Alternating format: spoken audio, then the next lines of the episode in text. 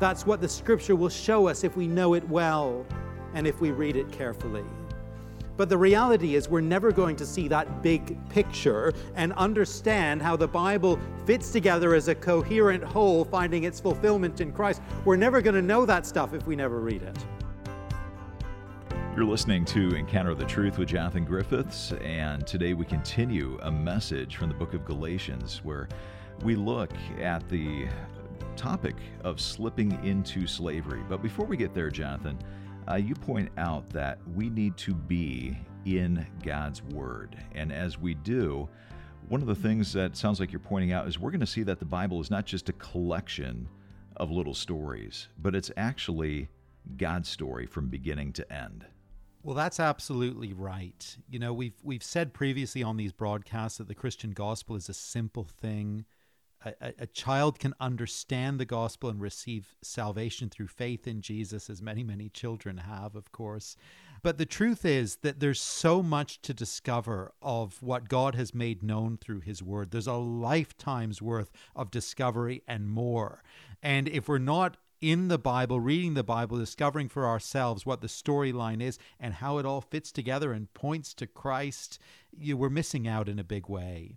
And I'll, I'll say as well, for those who are considering the faith, exploring the faith, there is nothing better you can do than go to the primary source text yourself, get hold of a Bible, read it for yourself, see what God is saying in His Word, and have your own engagement, not a second-hand engagement. And I think you'll find it rich. I believe you'll find it life-giving. I think there are a lot of people maybe who have tried to do that, but they've maybe turned to a point in the Bible where they don't understand the context, or it, it's uh, a difficult passage to understand.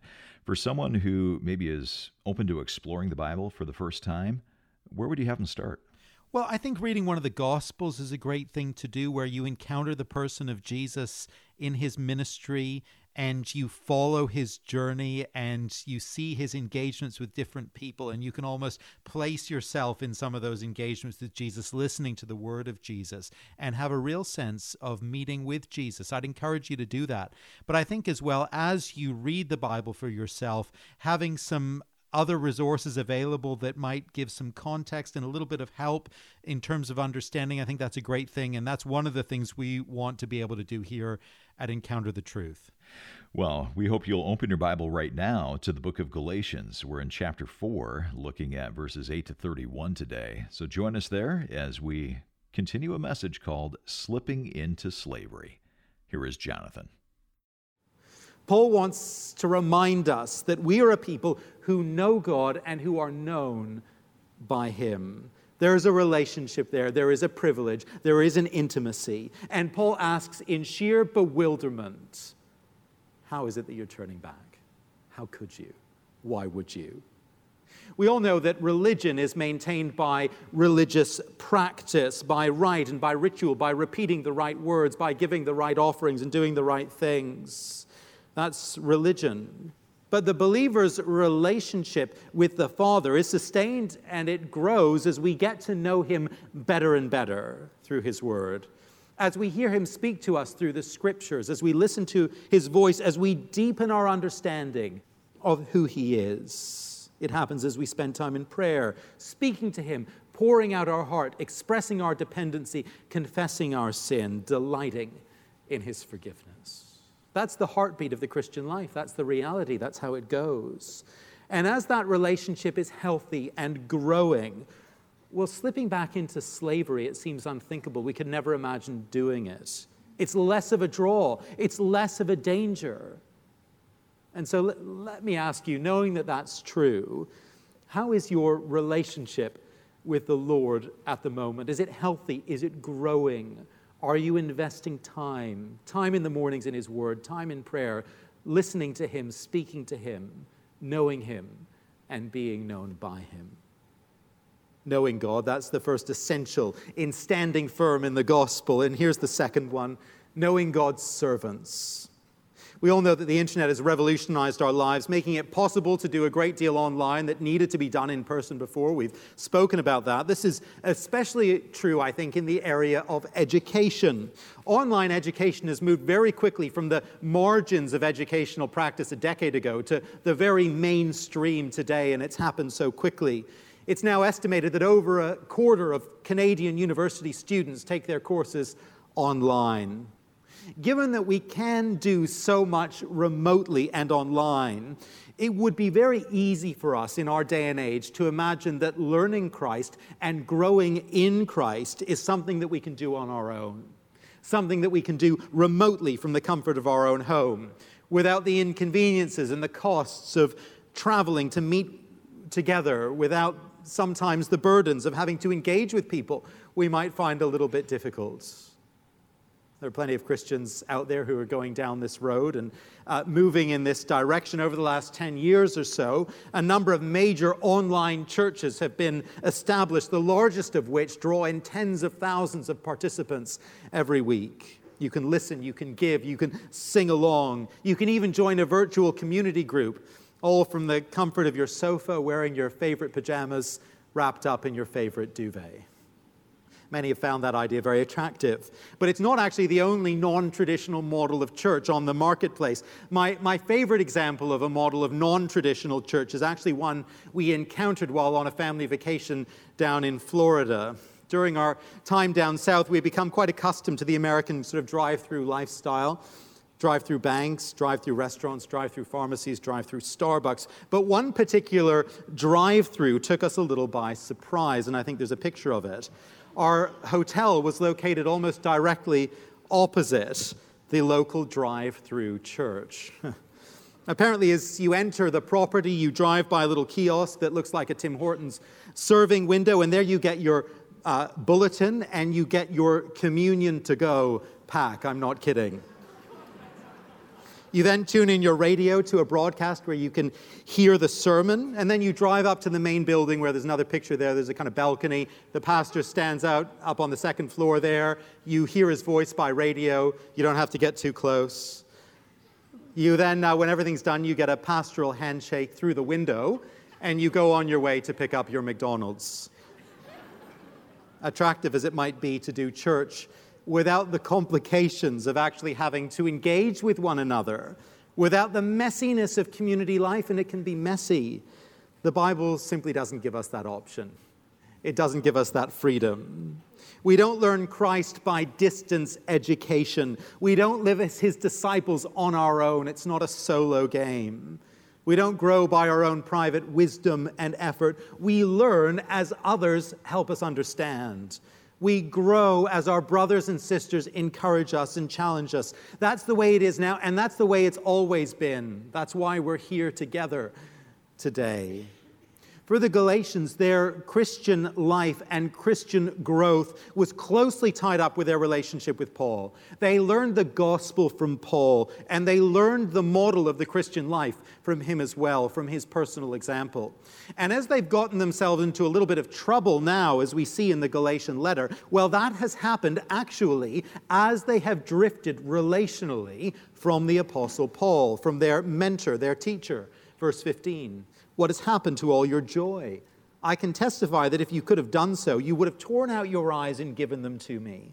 Have I now become your enemy by telling you the truth? The Galatians are now treating Paul with skepticism because he teaches them the truth, the true apostolic gospel. They're, they're skeptical because the false missionaries who have come in have made them skeptical of Paul and his gospel. And Paul wants them to see the reality of what's going on. Verse seventeen. These people are zealous to win you over, but not for good. What they want is to alienate you from us so that you may be zealous for them. The false missionaries, the legalists, the circumcision party, they are trying to distance the Galatians from their teacher and their mentor in the faith, that they might distance them from the apostolic gospel that Paul proclaims. It's a clever strategy. It's a tactical move, but it highlights a key lesson for us. The nature of the Christian life is fundamentally relational. we live and grow as followers of Jesus Christ in relationship with others, as we learn from our leaders, as we learn from one another, as we're kept accountable in community life. But if those relational bonds are damaged and loosed, we become in increased danger of distorted doctrine and distorted living. And actually, when a believer wanders into theological error or a compromised lifestyle, there's always relational fallout. Have you ever noticed that? People don't wander away theologically, but then just keep up all their relationships within the church family just as they always were. We live the life of faith in community alongside brothers and sisters, in relationships of encouragement and accountability. And if we wander away, we have to loosen those relationships. Sometimes we've got to smash right through them because the rebuke is too strong. And so those relational bonds, they act as a guard for us. They're part of our security. They're part of God's good design for how we're to live the Christian life. So here's a question for us, for each one of us. Are we immersed and are we engaged in Christian community, in vibrant Christian community? Do we have good and real and open and honest relationships with brothers and sisters here in the church family? Particularly with brothers and sisters who are actually a little bit further on in the Christian life than we are, a bit more mature. Do we have the kind of relationships where believers will have an opportunity to instruct us, to encourage us, to keep us accountable? Are you personally engaged in some kind of a smaller group, a men's group, a women's group, a community group, part of the youth ministry? Do you have other believers in your life who really know what's going on and who can speak into your life? And on the other side of the coin, are you intentionally building into other believers in this way, particularly into younger believers, those less far on in the Christian life than you are? Are you giving time and energy perhaps to being a mentor and a prayer and an encourager to others, even as Paul was here? And if you're not, where is your opportunity at the moment? Where do you see an opening, a person you could come alongside and minister to them? It's worth saying that these kinds of relationships are costly. They are costly. There is relational investment needed on both sides, and there will be a cost in order to make this work. Notice how costly it was on both sides here. For the Galatians, actually, it cost them relationally. Paul says, even though my illness was a trial to you, you did not treat me with contempt or scorn. Instead, you welcomed me as if I were Christ Jesus himself. I can testify that if you could have done so, you would have torn out your eyes and given them to me. Paul evidently came to the Galatians in a time of personal weakness.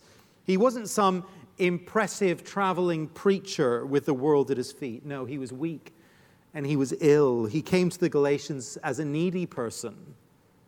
And they could have been scornful. They could have been dismissive. They could have said, send us someone more impressive. And yet they treated him like Jesus himself. There was a devotion, there was an appreciation, there was an affection. And from Paul's side, there was a cost here too. Notice how he's invested heart and soul into the spiritual well-being of these Galatian believers. Verse nineteen, my dear children, for whom I am again in the pains of childbirth until Christ is formed in you, how I wish I could be with you now. He's longing for them, he's concerned for them, he's pleading with them that they might come to their senses, but it's on his heart. This is Encounter the Truth with Jonathan Griffiths. Our message today is called Slipping into Slavery, and it's part of our series in the book of Galatians, where we're taking a look today at the fact that Paul is calling us to stand firm in the gospel, looking at those three essentials from Galatians chapter four. Well, we're going to continue this message in just a few moments, but I want you to know if you ever miss a broadcast, come to the website. You can always listen online. You can download the program or simply stream it through your computer or mobile device. Our website address is encounter the truth dot org. That's encounter the truth dot org. Well, if you did join us a little bit late, we're in the book of Galatians, chapter four, looking at verses eight to thirty-one. So join us there as we get back to the message. Again, here's Jonathan. I don't know if you've ever spent any time doing any serious mountain hiking or mountain climbing. I had a summer in Austria doing that during my teens. It was a, a stretching and a sometimes quite terrifying experience, actually. I don't really like heights. But I was maybe the wrong choice of a summer activity. Um, but I was very glad at key moments to be with a group of friends, a, a team who could be of help in those precarious moments. There were those moments, those dangerous moments, those precarious moments when the hand of a team member was really all that was keeping one of us on that mountain, keeping us safe. There were moments when the rope attached to a team member was the thing that kept you suspended above the ground. We need each other if we're going to stand firm in the gospel of grace and not drift into error, not drift into legalism, not lose our joy. Finally, to stand firm in the gospel, we need to know God's word. Verse twenty-one. Tell me, you who want to be under the law, are you not aware of what the law says? For it is written that Abraham had two sons, one born by the slave woman and the other by the free woman.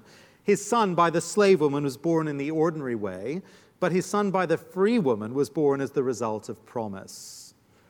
Do you know what the law says? Well, the story Paul refers to here is actually fairly familiar. Any person of Jewish descent would know the story, and probably the Galatians knew it too. God promised Abraham a great family as numerous as the stars in the sky and the sand on the seashore. God would bless that family, and he would bring salvation blessings to the world through them. But there was a problem. There was a significant problem. Abraham and his wife Sarah, they were childless. They couldn't have children. And with no children, God's promise of a great family wasn't going to happen. So Abraham and Sarah came up with an alternative plan. To help God out in his non-delivery of his great promise, they decided that Abraham would have a child by their servant Hagar. It all seemed to work out quite well, actually. Hagar gave birth to Ishmael. There was a child, so the promise could be fulfilled. But after Ishmael was born, Sarah herself conceived, and Isaac was born. Two women, two children, one promise. What's going to happen now? The story is familiar. On one level, in answer to Paul's question there, yes, we do know what the law says, but Paul pushes back a little and he says, do you really know? Do you really understand the significance of the story and the principle it teaches us? Verse twenty-four, these things may be taken figuratively. For the women represent two covenants. One covenant is from Mount Sinai in Arabia and corresponds to the present city of Jerusalem because she is in slavery with her children. But the Jerusalem that is above is free, and she is our mother. Paul is doing something pretty remarkable here. He's actually making a bit of a subversive and a shocking move. The Jewish teachers who would have pushed the Galatians to be circumcised, to keep the Old Testament law, they would certainly say that they knew the law. They would certainly say that they knew that story, and I think they would have a pretty clear sense that they knew what it was about. But they would never in a million years make the associations that Paul is making here. They would never in a million years associate Hagar, the slave woman, with great Mount Sinai, where the law was given. They would never in a million years associate Hagar with the great city of Jerusalem. No, if they were going to make any connection with this story, it would be this. Sarah re- represents Mount Sinai and Jerusalem, and Hagar represents the Gentiles, the unsaved, the outsiders, the outcasts from the promises of God. But Paul dares to claim, he dares in fact to insist that if you really know the scriptures, if you really understand where they're headed, you will see and you will accept his connection. You will see that Jerusalem and Sinai and Hagar go together, and you will see that we believers in Christ, Jew and Gentile together now, we go with Sarah. Watch yourself, Paul. Be a little bit careful what you say. It's a big move. It's a bold move, no question. And to be fair, it does require a bit of explanation. The connection between Jerusalem and Hagar, it isn't immediately obvious to us. It, that does need to be said. And Paul knows it too. He introduces the point with actually the acknowledgement that he is using the story figuratively. Verse twenty-four, it's a figurative reading of the story. He is using Sarah and Hagar as symbols of something wider. But even though it is a figurative reading, it is nonetheless a legitimate one as well. And here's why. Abraham's decision to have a child by Hagar was fundamentally a decision to bring about God's salvation plan, to attain God's salvation blessing by human means and through human ingenuity. That's what he was doing. God had promised something. It didn't seem like God was delivering on his promise. And so Abraham and Sarah took matters into their own hands. Have a child by the servant. Easy. Problem solved. Never mind the covenant of marriage. Never mind the dignity of Hagar. A quick solution. The story of Abraham's action with Hagar is actually the story of worldly religion. It is the story of do-it-yourself religion, of human-centered, man-made religion. I must work this thing out for myself. I must achieve God's plans for him. I must call down his blessing through my own ingenuity and my own initiative. But of course, God looked down on the travesty of what Abraham and Sarah had done, and in his grace and his mercy, he swept aside their pathetic attempts to work things out in their own terms. And instead, God steps in and personally fulfills the promise on his own terms, in his own way, at his own time. He kept his promise. He achieved salvation. Two stories, two women, two children, two types of religion. That's what we're seeing here. And what Paul wants to tell these Gentile Christians, outsiders who have put their trust in Christ, what he wants to tell them is simply this, verse twenty-eight, you brothers, like Isaac, are children of promise. You may be a Gentile, you don't need to be circumcised, but as you believe in the promises of God, you are a true child of God. You're an heir of the promise. When Paul asks in verse twenty-one whether the Galatians are familiar with what the law says, the key thing is not whether they know the outline of the story of Abraham and Sarah and Hagar. The outline of the story isn't the key thing. Lots of people will know the outline of the story and not understand what it signifies. No, the key thing is to know the bigger outline of God's salvation plan. The key thing is to know where all the stories are heading, where they point us, where they find fulfillment. And Paul is showing us here that the whole shape of the Old Testament scriptures, the whole shape of the narrative, teaches us that we cannot earn our own salvation and we must never try to do so. The whole shape of the history of Israel is teaching us that God will provide salvation and we must trust his word. That's the shape of the story. That's what the scripture will show us if we know it well. And if we read it carefully. But the reality is we're never going to see that big picture and understand how the Bible fits together as a coherent whole, finding its fulfillment in Christ. We're never going to know that stuff if we never read it. If research into Christian Bible reading habits bear any relation to reality, and I expect they do, the fact of the matter is many of us are not investing a great deal into knowing the scriptures and hearing God's voice on our own. A study by LifeWay Research a few years ago found that only forty-five percent of regular churchgoers read the Bible more than once a week. One in five churchgoers never read it at all. And maybe for some here, I don't know what the reality is in your life, maybe for some of us here, this is just the reminder and the little nudge we need. Life is busy, life is stressful, we're overwhelmed by all kinds of stuff.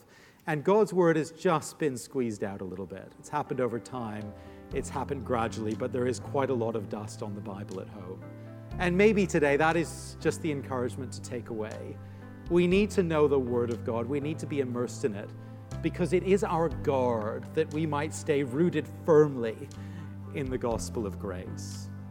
Three essentials. If we're going to stand firm in the freedom we have in Christ, we need to know God, we need to know God's servants, and we need to know God's word.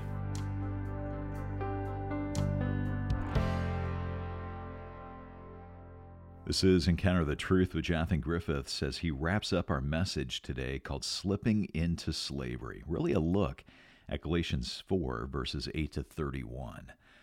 I hope that you're being challenged and encouraged by what you're hearing during this series called Jesus Plus Nothing, the study of the book of Galatians. And if you ever miss a broadcast, you can always come to the website and listen online. But it's your generosity that makes this teaching available on this station. To those of you who have given a gift to support, thank you for doing that.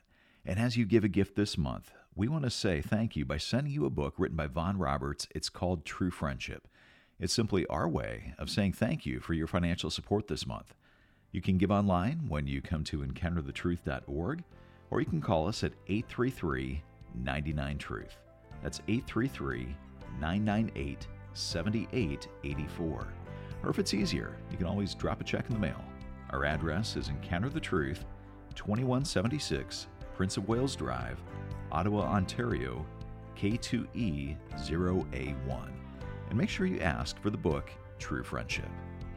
Well, thanks for listening today and supporting the ministry. For Jonathan and our producer, Mark Breda, I'm Steve Hiller. I hope you'll join us next time.